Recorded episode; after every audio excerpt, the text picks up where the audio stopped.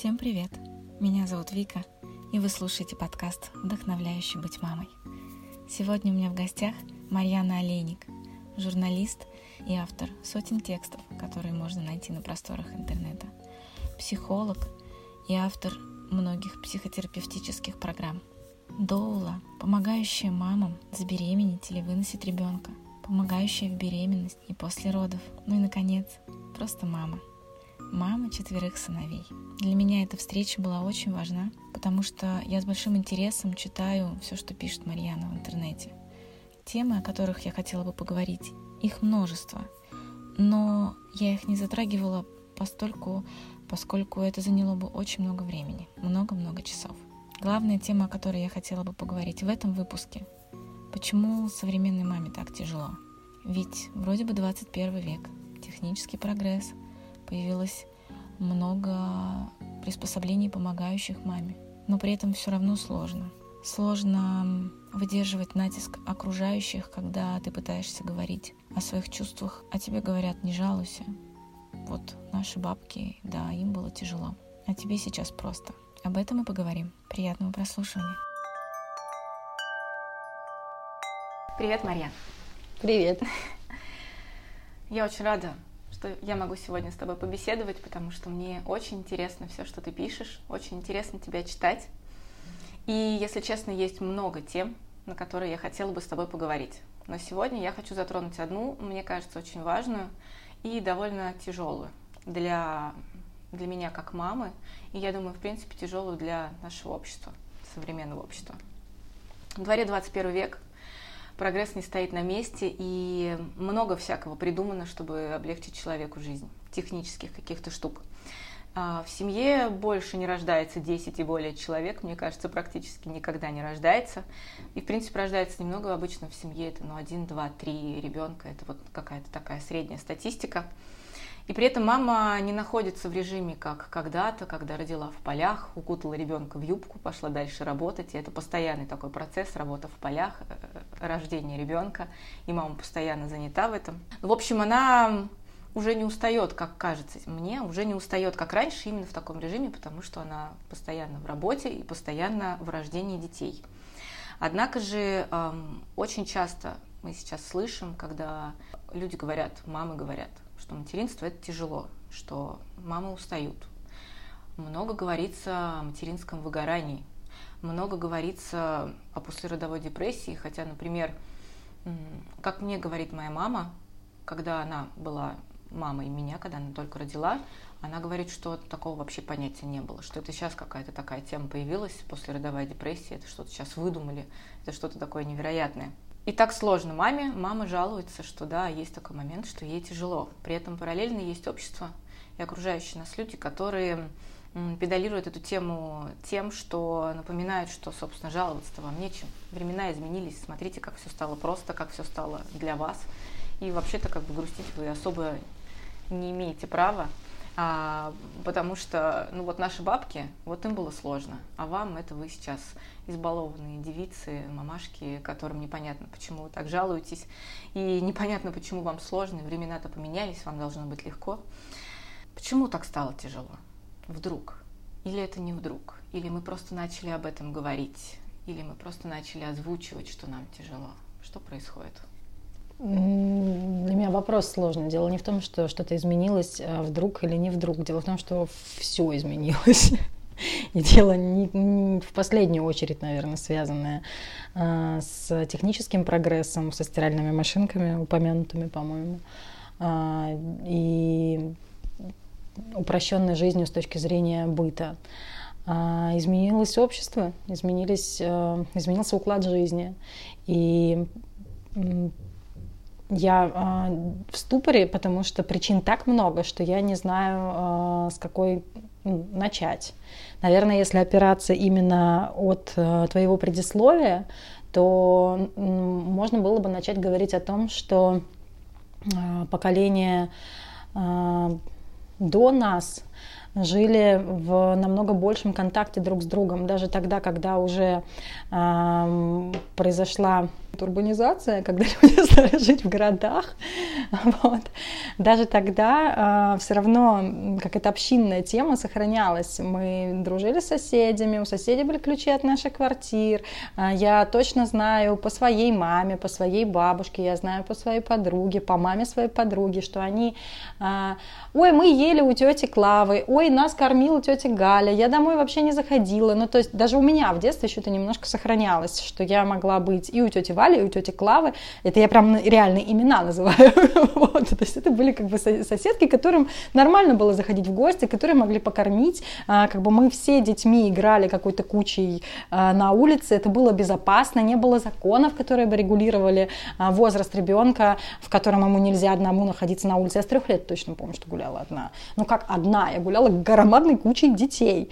И в этом смысле мама могла уделаться домашние дела дома, потому что на самом деле ребенка растил не один человек, а община.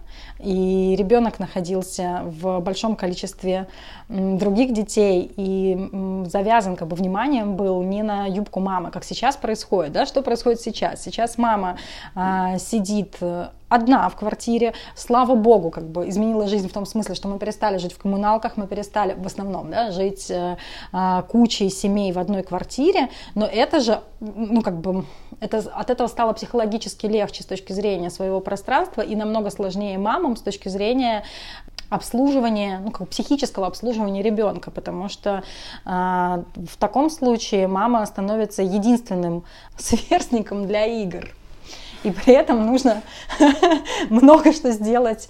Да даже дело не в том, что нужно что-то сделать по дому, дело в том, что еще хочется принадлежать себе.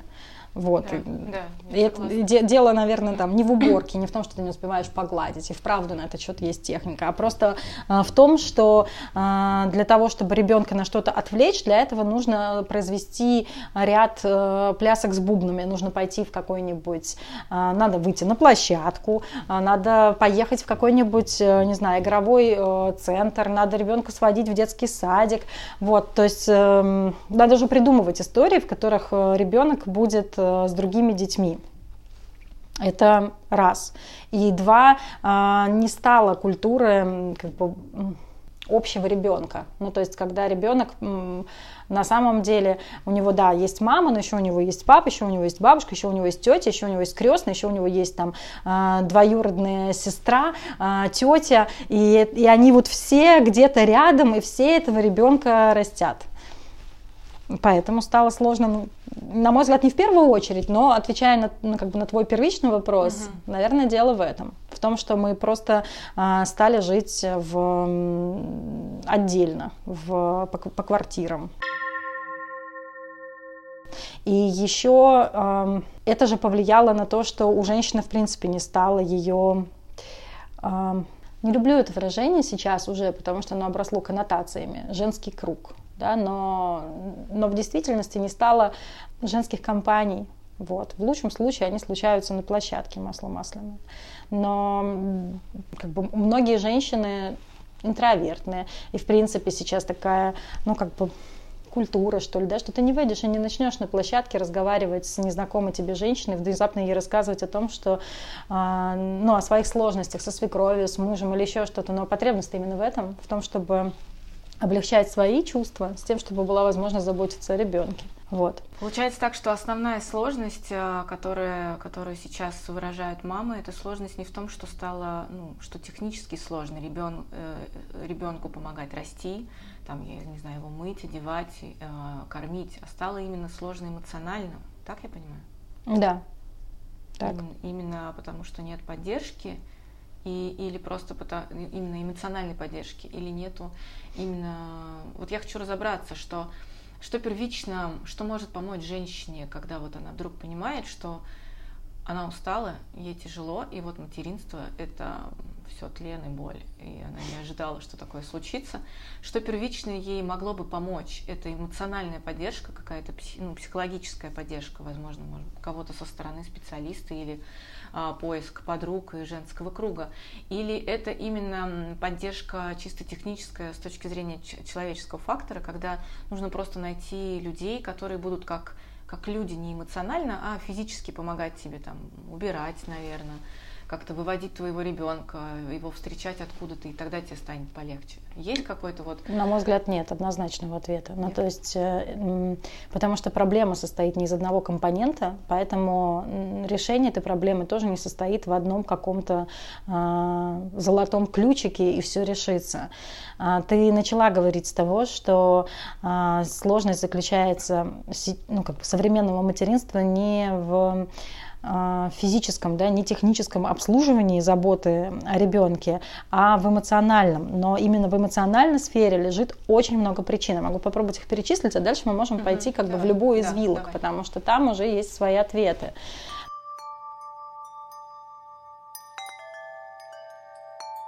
Потому что, с одной стороны, появилась ценность чувств в принципе. Сейчас а, об этом стали говорить, сейчас стали задумываться о том, а, что есть взаимосвязь между тем, как строится наша судьба во взрослой жизни, и тем, что этому предшествовало в детстве, и что это не плохой или хороший человек, повезло или не повезло, что это не, не фатум, да, а вполне э, логичная, научная, психически объяснимая вещь. И когда это понимание пришло, когда психология стала максимально доступна, э, в том числе матерям, то на нас же свалился он и был на нас и на наших мамах, но как бы он стал осознанный. А, груз ответственности за то, что мы делаем по отношению к ребенку. И это не касается того, меняя я ему а, памперсы или многоразовые подгузники, или у него нет ни того, ни другого, я его высаживаю. Это, это последнее, как бы, что, там, что там важно. Там важно то, а, насколько я готова независимо от своей усталости быть э, включенной в своего ребенка, насколько я готова независимо от э, своих проблем с мужем, от своих проблем с мамой, вообще от каких-либо своих проблем улыбнуться ему, когда он проснулся, или когда он проснулся в 15 раз после того, как ты его положила спать э, там, и укачивала перед этим, или когда он постоянно орет, и все равно не заорать и не раздражаться. И вот на вот это уходит очень много сил. И понимание того, что здесь недостаточно закрыть дверь, как было по споку и дать проораться, и тогда он привыкнет. Не дать ребенку манипулировать над тобой. Вот. То есть э, в первую очередь важность этих чувств и вообще понимание, что эти чувства есть, они как бы свалились не только в материнство, они еще и свалились в принципе лично маме. То есть один аспект это того, как много нужно на самом деле сделать по отношению к ребенку, чтобы его м, оставить цельным, да, не травмировать, ну или минимально травмировать чтобы он мог вырасти и стать зрелым человеком, не там, психическим инвалидом, чтобы он мог стать счастливым. Это как бы раз. Второй момент, что эта же культура чувств э, спровоцировала внимание в принципе к тому, а что происходит со мной. И тогда я стала замечать, что я чувствую. Я абстрактная. И если э, наши мамы говорили о том, что ой, у нас не существовало депрессии, у них не депрессии не существовало, у них чувств не существовало. Поэтому они не знали, была у них депрессия или нет, потому что у них другие задачи были. Выживание. Вот. У нас, слава богу, уже история про жизнь. И тогда в ней появляются чувства. Вот.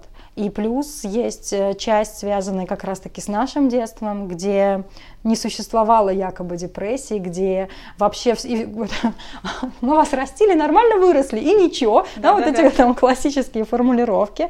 Но э, я люблю это возвращать, э, любила возвращать э, своей маме вопросом, как бы, если все так было прекрасно, что ж такой раздрай происходит у меня, там, у сестры, ну, не, неважно, можно так, в принципе, посмотреть на то, что происходит с нами. Что ж мы все такие счастливые, в кавычках, если, да, если нас так э, чудесно растили. Вот, и, ну, многое упирается как раз в эмоциональный голод и недостачу э, тепла и внимания в детстве, потому что это было не принято. Было не принято много держать на руках, было не принято реагировать на плач и принимать его всерьез, э, а не затыкать слезы. Там было не принято э, говорить человеку, что он хороший, хвалить, а не стыдить и манипулировать этим как средством воспитания. И это то, опять же, э, что сформировало или скорее не сформировало нас как взрослых, потому что в нас много голодных детских частей, а ребенок ребенку не очень может быть родителем. Это еще одна такая огромная большая часть того, что является а, на мой взгляд, не просто выгоранием в материнстве. Для того, чтобы выгореть, нужно гореть. А бывает так, что я и не загоралась ни разу. Ну, то есть у меня родился ребенок, я только интуитивно чувствую, что здесь должно было бы быть много, я же его так сильно хотела, а у меня ничего нет изначально. И не потому, что этого нет, а потому что в этом месте я в первую очередь утыкаю свой голод. Должна сказать по себе, а, когда ты формулируешь это в слова, потому что я думаю, что многие мамы а, в голове у себя прокручивают подобные мысли о том, почему так тяжело, и открывают для себя все очень просто, потому что я а, мне неоткуда взять опыт, я не имею его из семьи, не имею из своего детства, и должна тебе признаться честно, а, когда ты это формулируешь в слова, это вскрывает очень болезненные моменты конкретно у меня внутри. Могу сказать, мне кажется, у многих это может вскрыть.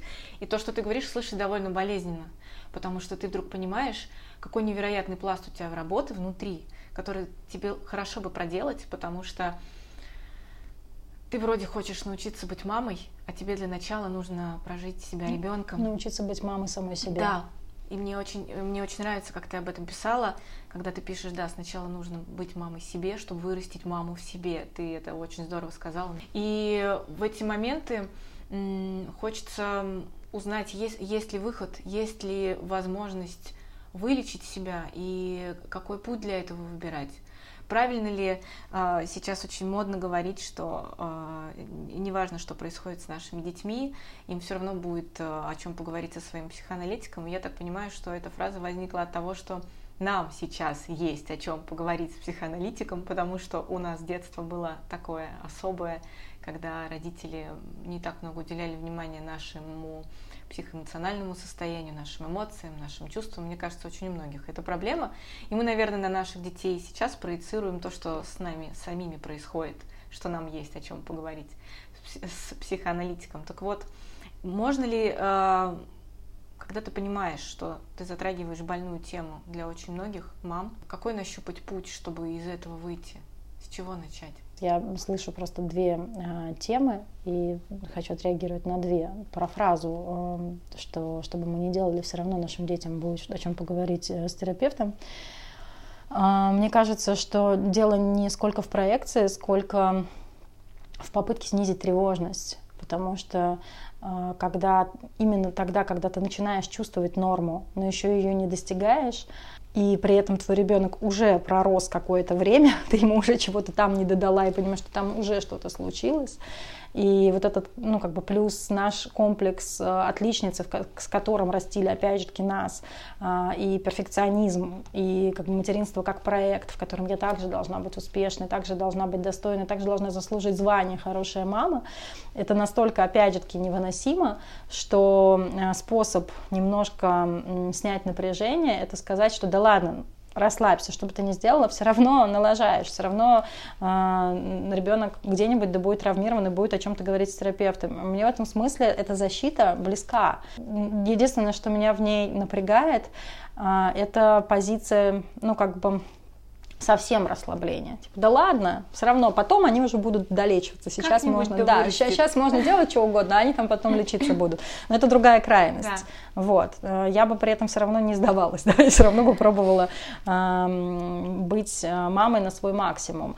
Но свой максимум бывает разным. И, не бояться, и, и разрешать себе да, как бы ну, некую градацию в этом угу. максимуме. Сегодня я не до максимум, завтра я перемаксимум. Вот. Ну и вправду а, каждому из нас будет, и детям нашим будет, скорее всего, о чем поговорить с терапевтом. Но дело не в том, что это какой-то ужас и мрак а, по передаче травмы, в которой мы живем. А, мне видится, что это скорее жизнь и ее многообразие, в которой таким образом формируются разные психические структуры, ну, личности людей. И это не обязательно называть травмой, это можно назвать характеристиками. И это уже подводка к ответу на твой основной вопрос, да, что с этим можно сделать. Есть еще версия, да, по которой люди боятся рожать детей, заводить детей из логики как бы я, мне надо самой сначала пролечиться, вот когда я созрею, стану э, достойной как бы своего ребенка, стану взрослым, тогда, ну, взрослым психологически, тогда я могу э, пойти в материнство. Вот для меня это утопия, потому что мы взрослеем всю жизнь и лечимся мы всю жизнь.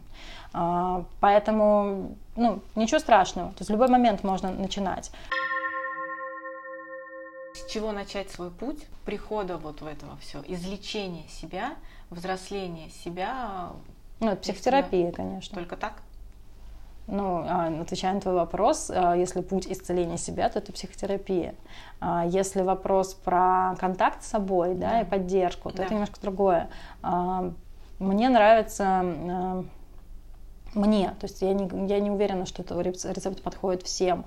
такая штука, как дневник, ну, потому что он просто максимально доступен мамам, он не стоит э, денег, вот, никаких, ну разве что сам дневник, бумага с ручкой. И при этом это действительно очень многое формирующее э, в нас практика. Особенно, когда есть трудности в, в, в своем материнстве.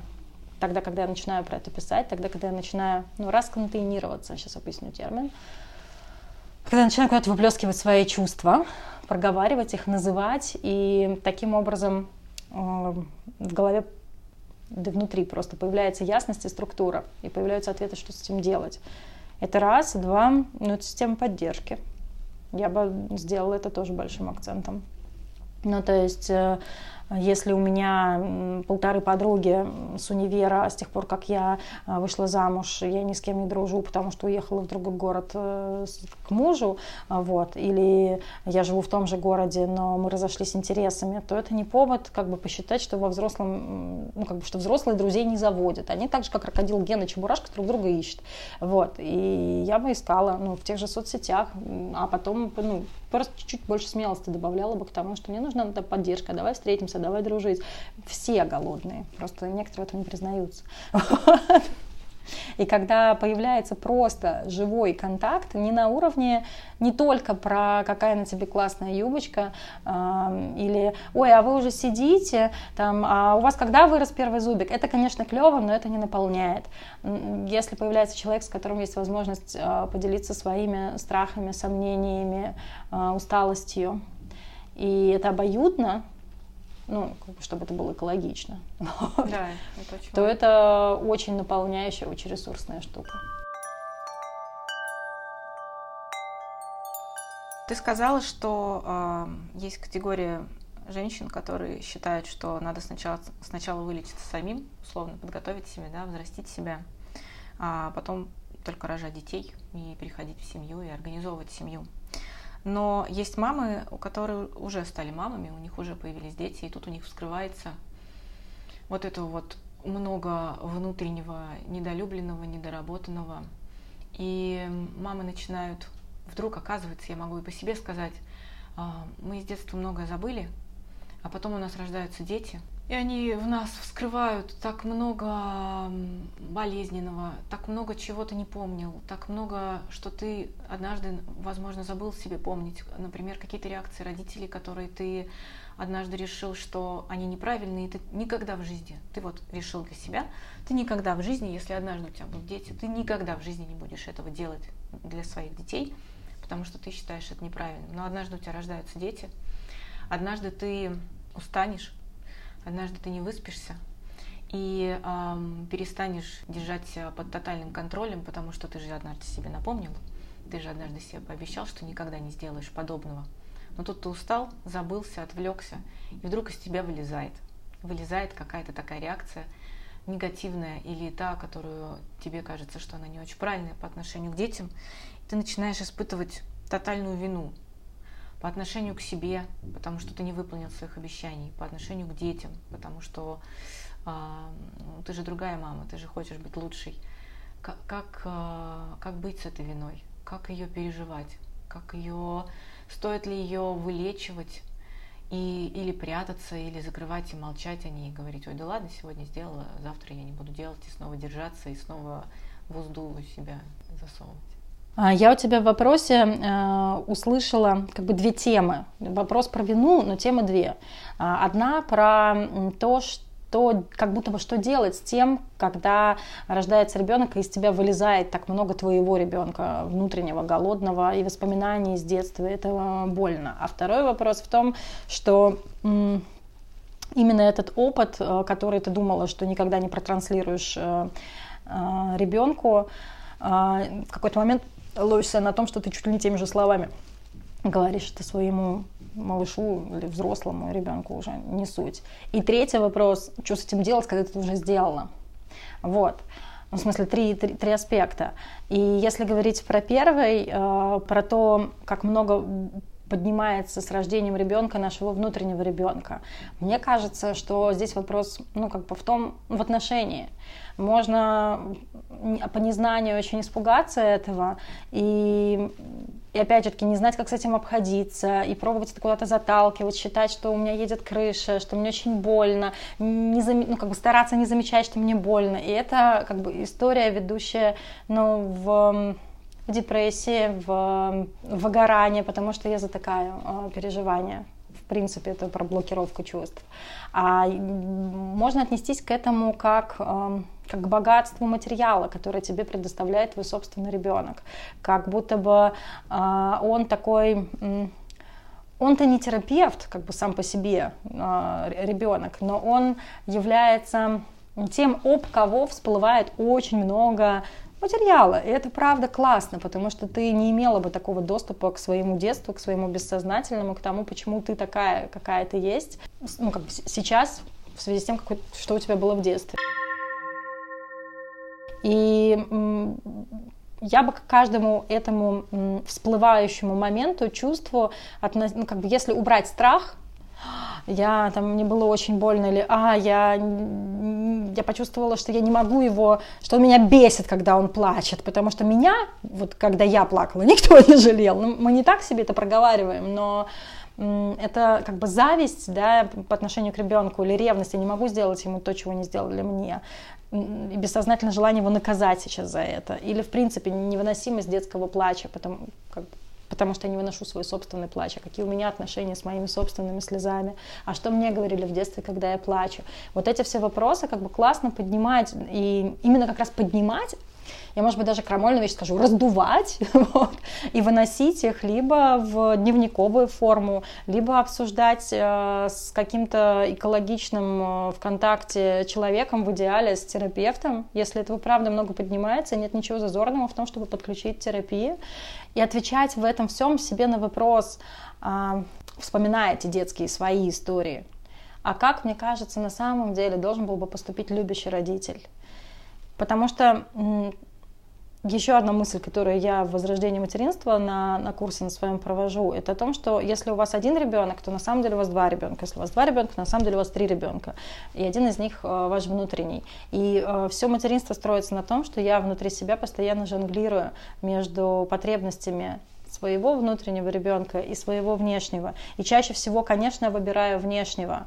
И это нормально, потому что ты ему не объяснишь, извини, пожалуйста, меня в детстве не дорастили, поэтому теперь тебе тоже пока фига, я пойду, я пойду своего ребенка внутреннего накармливать. Конечно, это не так устроено. Но именно потому, что это устроено не так, нужно тогда задаваться вопросом, а когда, хоть когда-то до этого маленького внутреннего, моего, моей девочки дойдет время, если до нее в детстве не дошло время, и во взрослости не дошло, потому что теперь ты уже мама. И вот очень важно как бы, продумывать в принципе, а что я теперь могла бы сделать по отношению к себе, там, когда я хочу плакать, если в детстве мне было нельзя. И когда я себе, например, разрешаю плакать, перестаю считать это слабостью, становлюсь на свою сторону, я начинаю принимать слезы ребенка. Я могу, я способна взять его на руки, если я, э, вспоминая ситуации, как, там, не знаю, от балды, э, в яслях лежала в кроватке за решеткой, ко мне часами никто не подходил, или в больнице, в которой лежала, и мамы не было, ко мне никто не подходил. Если я сейчас хотя бы просто проплачусь на эту тему и просто произнесу, как, как бы манифестирую, что на самом деле я имела право на то, чтобы ко мне подошли и взяли меня на руки, я тоже была малышкой, и это было, ну, и было нормально, что я плачу. Я была хорошая в том, что я плачу. Я просто хотела тепла. Если в конце концов я попрошу мужа, рассказав ему эту ситуацию одним вечером, это не значит, что мы сейчас попадем в созависимые отношения, сказать, слушай, можно я полежу калачиком, и ты меня погладишь, вот, и, и как бы и мысленно отнести это тепло в то время, то это очень многое меняет с моим отношением, в моих отношениях с ребенком здесь, ну как бы с реальным. А, и, и таким образом я доращиваюсь. То есть весь этот материал, он может вгонять в панику про то, какая я незрелая, с одной стороны, а с другой стороны, он ровно про то, чтобы именно это дорастить и стать, ну, как бы быстренько в экспресс-режиме доращиваться. Это возможно, но это, правда, большой интенсив. И именно на это уходят силы. К теме про то, очень куда много. уходит, куда уходят силы в материнстве. Много. На это, если у женщины есть э, достаточно осознанности, чтобы замечать в себе эти процессы, то ого, сколько уходит на это сил.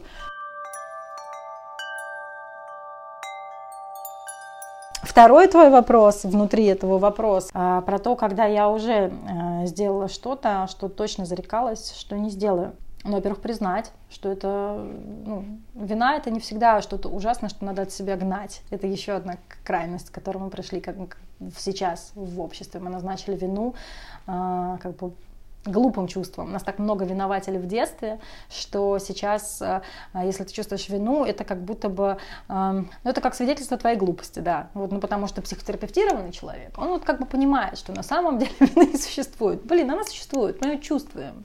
И вот э, мне кажется, прежде всего, хорошо бы на нее ориентироваться, потому что она хорошо э, показывает нам границы наших собственных ценностей, того, что я хочу делать по отношению к своему близкому, родному, там, ребенку, а чего не хочу.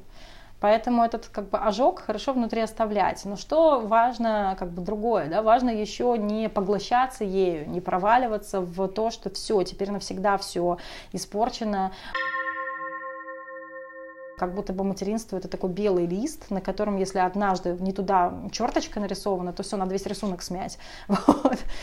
Как это делают дети как ну, раз. Прекрасная аналогия. Да. Ну да, я, да, она потом, я, я ее знаю, потому, потому что я частично говорю про себя. Потому что когда на а, купленных а, к первому сентябрю, да, к рождению ребенка, а, как на, с новенькими констоварами, совсем новенькими, новенькими пеленочками, новыми колясочками случается первая клякса, первый мой крик на ребенка, первое а, небрежное его такое бросание как бы при посадке в коляску, например, потому что ты сильно зла, и ты понимаешь, что это такое легкое преддверие, ну, как бы желание ударить на самом деле, но ты просто стерпливаешь, извиняюсь, да, я говорю вслух. Но, Такая подавленная ну, это, агрессия. Ну, конечно, да, ты просто очень сильно злишься, вот, а, то, то возникает эффект, как будто бы все пропало. То есть все мое материнство, вот все, как бы, особенно когда ты соотносишь со, со всей вот мечтой, которую ты вынашивала до беременности, там, или еще даже до беременности, когда ты видишь, о, что происходит в реальности, кажется, что, ну, как бы пропало все. Класс в том, супер в том новость, что даже мы, будучи там 30-летними, 40-летними, 20-летними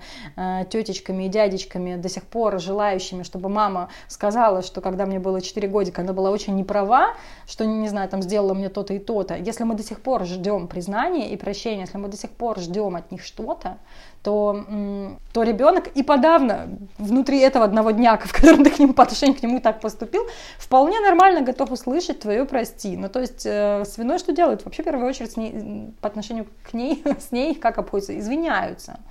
Если ребенок э, ну, как бы в том возрасте, в котором он способен понять э, послание, что да, прости меня, пожалуйста, можно объяснить, почему там я была уставшая, я, я вспылила, я не сдержалась, с тобой так нельзя.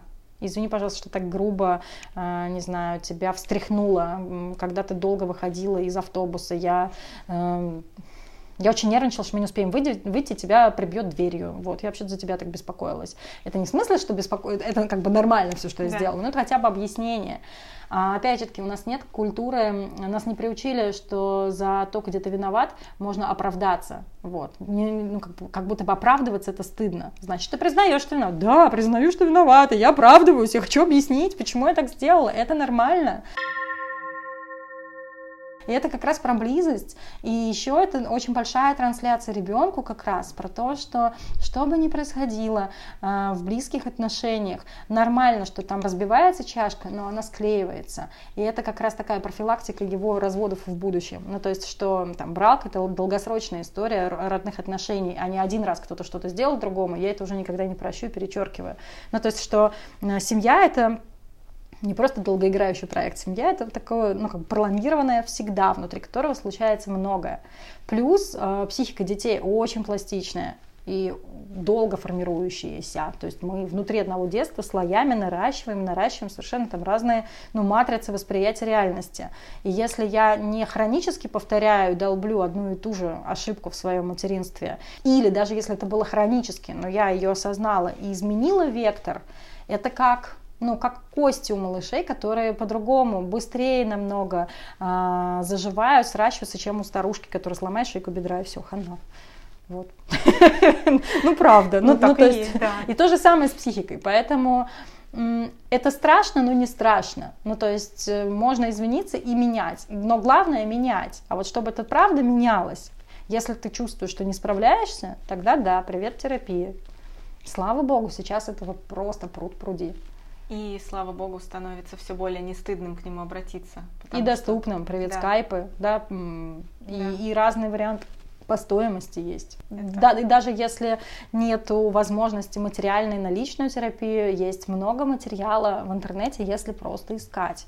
Ну, как бесплатного контента, да, бесплатных вебинаров, ну, как про это много сейчас, слава богу, говорят. что, Слава богу, сейчас, если, например, говорить про Москву, есть даже бесплатные службы поддержки терапевтические, куда можно Мгм. позвонить, обратиться и рассказать. помимо э, как бы профилактических оздоравливающих действий в отношении к своему внешнему ребенку, я говорю сейчас про вину, да, и извиниться, и про с тобой так нельзя, и посмотреть, почему я так делаю, и не делать этого, ну, как впоследствии.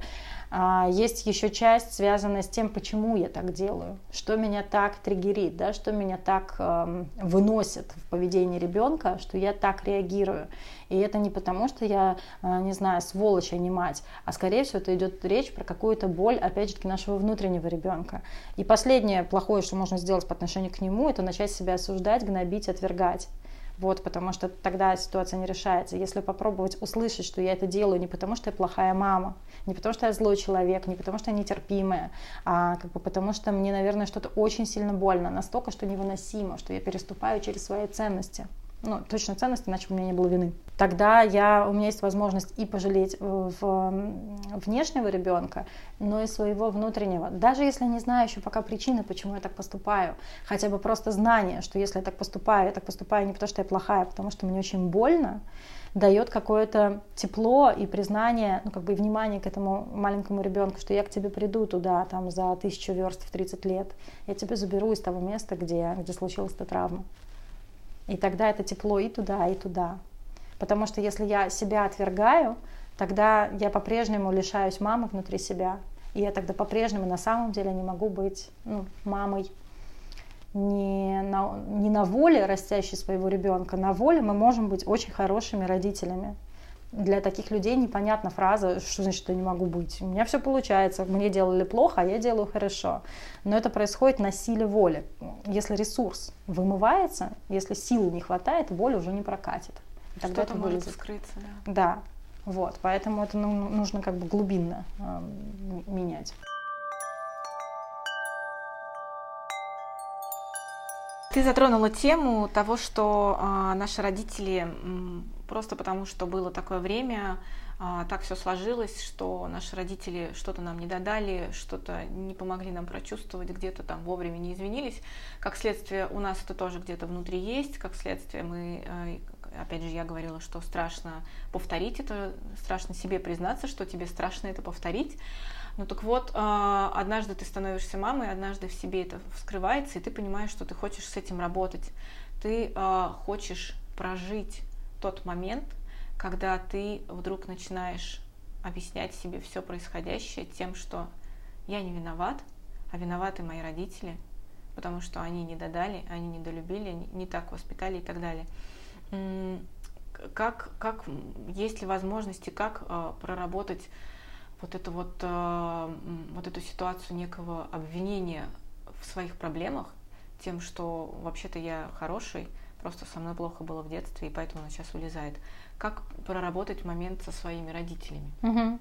Я очень рада, что этот вопрос здесь звучит, потому что э, и вправду как бы первый м, этап, что ли, в который попадают, э, тоже не люблю выражение осознанные родители, потому что там есть негативная коннотация к тому, что а что есть неосознанный. Вот. Но я не знаю, как иначе выразить эм, категорию родителей, для которых а, ценность детских переживаний высока, да, и, и чувств, в принципе. Поэтому я говорю это про, говорю про осознанность, просто слово замыленное очень. Да, что первое, во что как ты попадаешь, когда у тебя рождается там, первый ребенок, может быть, даже второй еще, если между, особенно если между ними маленькая разница, это понимание, что окей, я не виноват, виноваты они. все, да. теперь я понимаю, как они все делали по отношению ко мне плохо. Вот, меня растили по споку, и туда как бы идет очень много и агрессии, и обиды, и обвинений и раздражение, когда они это же пытаются транслировать уже своим внукам. Моим, меня испортила, я тебе не дам свою, там, свою дочку вот, или сыночка на расправу. А, но просто нужно видеть более, ну, более далеко ну, и понимать, что они такие тоже, потому что по отношению к ним, ну, как бы, потому что они не знали, как иначе. И они это, кстати, нам так и говорят мы не знали, ну, как бы в наше время такого не было. А что, так можно было?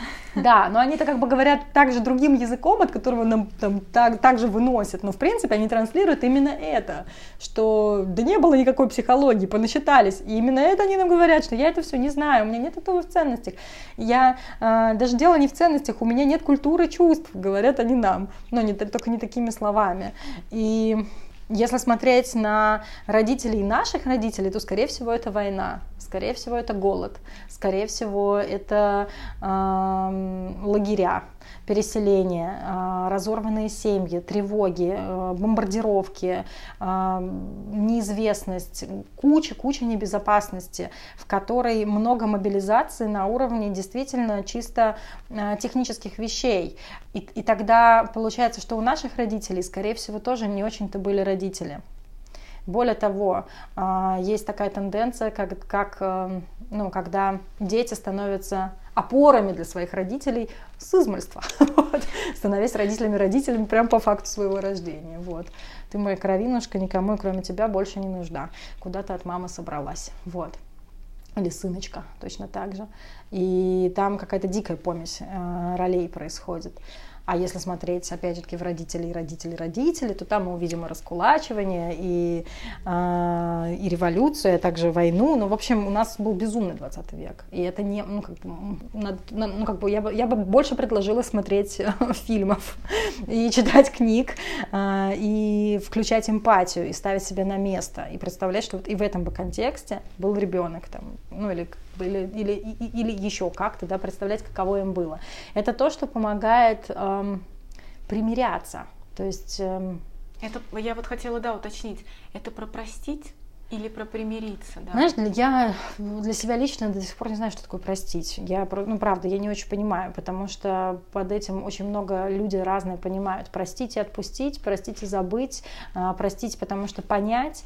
Вот для меня, наверное, простить, прощение... не забыть. Да, да, да. Для меня, наверное, точка прощения, то, как я ее чувственно переживаю, в том месте, в котором я э, встаю на сторону другого человека, способна там побыть и мне становится как бы чувственно понятно, почему он поступал так, а не иначе. Но при этом не забываю свою сторону. И разрешаю себе все же чувствовать тогда это уже не, не как бы не векторная агрессия на родителя, но скорее фрустрация, да, скорее досада, что как же жалко, что нас так растили. Но это уже не личностная агрессия по отношению к родителю. Тогда я держу в уме, что да, это взрослый человек, но взрослые люди бывают разные.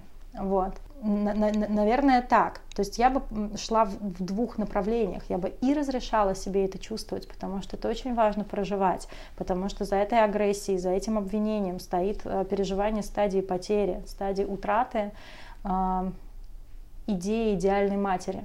Это взросление таким образом происходит, сепарация настоящая происходит, когда я понимаю, что э, а, все, что могла мне мать моя дать в детстве, она мне дала, это было ее максимум. Больше уже не даст. И вот это как бы переживание, что, что теперь только я могу себе дать, только я сама за себя, и мы обычно в эти фразы, за этими фразами звучит очень много одиночества, озлобленности, но я не про это. А, как бы без вот этого, без надрыва, а как бы просто, что теперь мама себе я чтобы, чтобы я могла взять эту ответственность за себя, на себя психологическую, нужно прожить утрату. Вот. И одна из ее частей это и тщетность, и обвинение, и поиск э, виноватых. Это все, это, это, это нормальный процесс. А, еще здесь важный фактор, его тоже важно добавить. Суть не только в том, как поступали с нами родители в детстве, нас же еще очень сильно задевает, что когда ты пытаешься донести во взрослости, как бы, ладно, там ты не знал, но сейчас я тебе сказала, извинись, пожалуйста, ну, как бы, хотя бы сейчас, спустя там 30 лет, 40 лет, признай, вот. И когда они даже тогда поступают, ну, как бы, с тобой во взрослой жизни также, вот в этом месте, скорее всего, тяжело, тяжелее всего дается прощение. Потому что родители, если то, что замечают, делятся на две части. Те, которые узна... вместе с нами, узнавая вот эту всю э, как бы научную информацию о психике, признают, что ого, что ж было-то, как бы, как, ж, как ж нам Спок все подпортил. И таким образом э, там мать с дочкой, э, свекровь э, с невесткой сближаются. И ну, это больше, большая редкость, вот, потому что она требует мужества, признания, что ты был в чем-то неправ, чему то поколение не учили. Ну, то есть они до, до последнего не, сда, не сдадутся, но не признают, что они правы. Потому что от этого кажется, что они просто проваливаются. Вот. Ну, либо вторая, большая часть, что они во взрослости продолжают себя так вести. И тогда это потеря как бы не только родителей в детстве, но и потеря на надежду а, тех близких отношений, которые бы мне в принципе хотелось. Вот. И через эти стадии надо пройти через, ну, как бы чувство я, и злость, и вину, и горечь.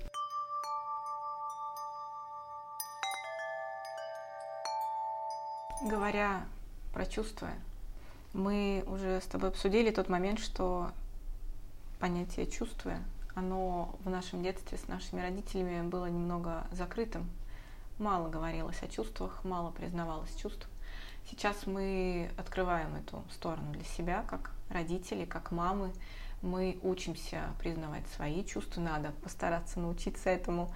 Мы учимся признавать чувства наших детей – но однажды случается так, что э, я вдруг, как мама, которая учится признавать свои чувства, обнаруживаю, что у меня не только позитивные чувства относительно материнства и относительно этого ребенка когда мы вроде, как ты говорила, дергая из, из автобуса, да, ребенка, мы было бы хорошо ему признать и сказать, что да, я просто очень беспокоилась.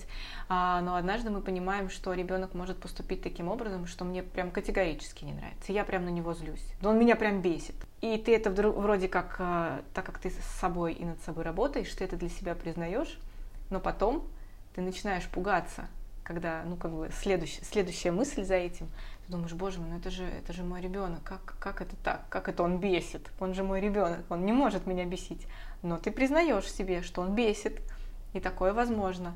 А ты это называешь теневой стороной материнства, ты об этом очень много говоришь.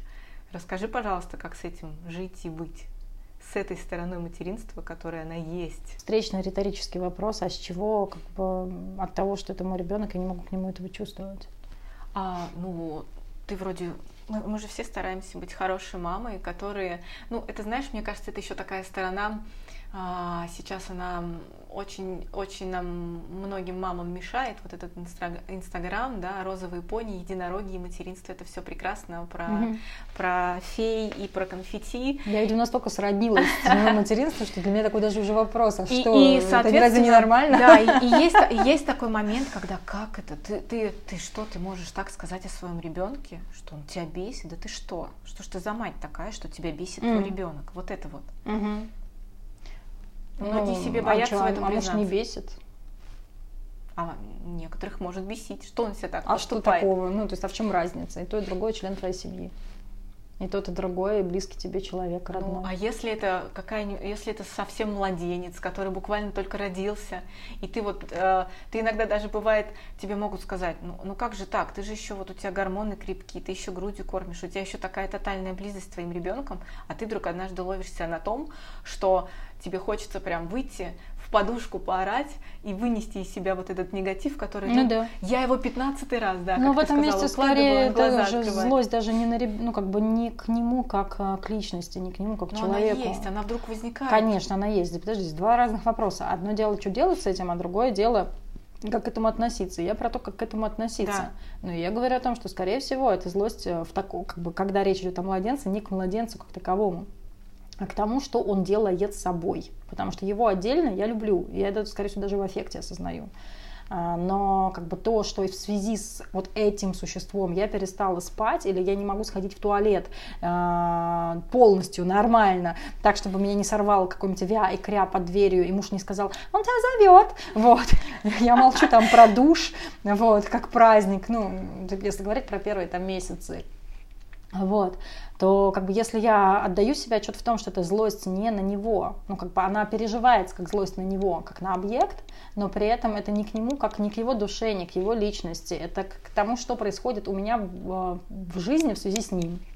Это ну, разные вещи. И для меня это, это вилка, это разделение очень важно, потому что если меня бесит лично он, то это как бы такое тоже возможно. Но это, кстати, скорее всего, как раз ты про ты что, это что твой ребенок, и к этому, с этим нужно бежать к, к, терапевту. Вот. вот. Потому что а, опять же таки, даже в этом случае, скорее всего, будет на ребенка какой-то перенос, и бесить будет не это, а я сама себя, или когда со мной также себя вели в детстве мама и папа, но, но, но как бы, но в первую очередь ты не осознаешь, кажется, что это он тебя бесит.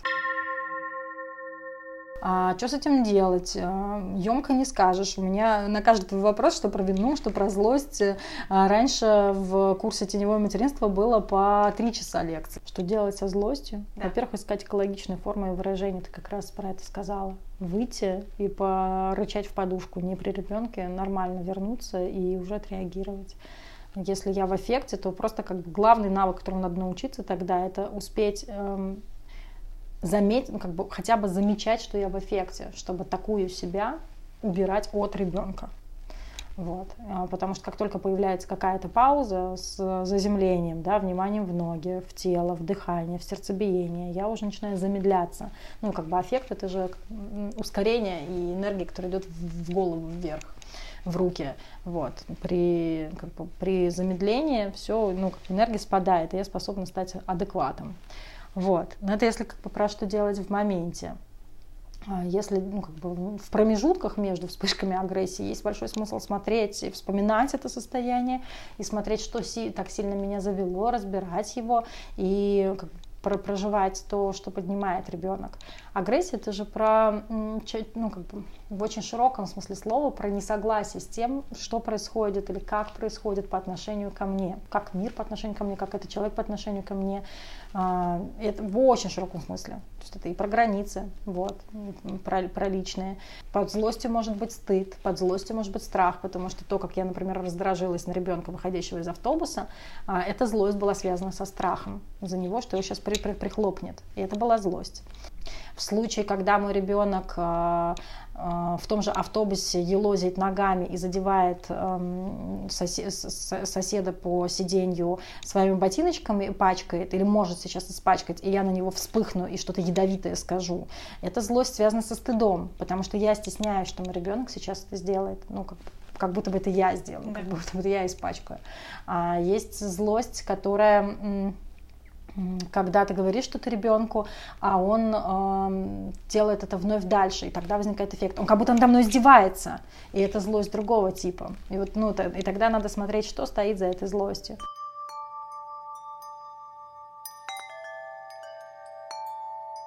Ты сказала, что есть такие девушки и женщины, которые для себя решили, что они сначала максимально подготовятся, в том числе и психоэмоционально к материнству, решат все свои психологические проблемы, какие-то сложности и затыки, и только после этого они, наверное, будут двигаться в сторону образования семьи и рождения детей.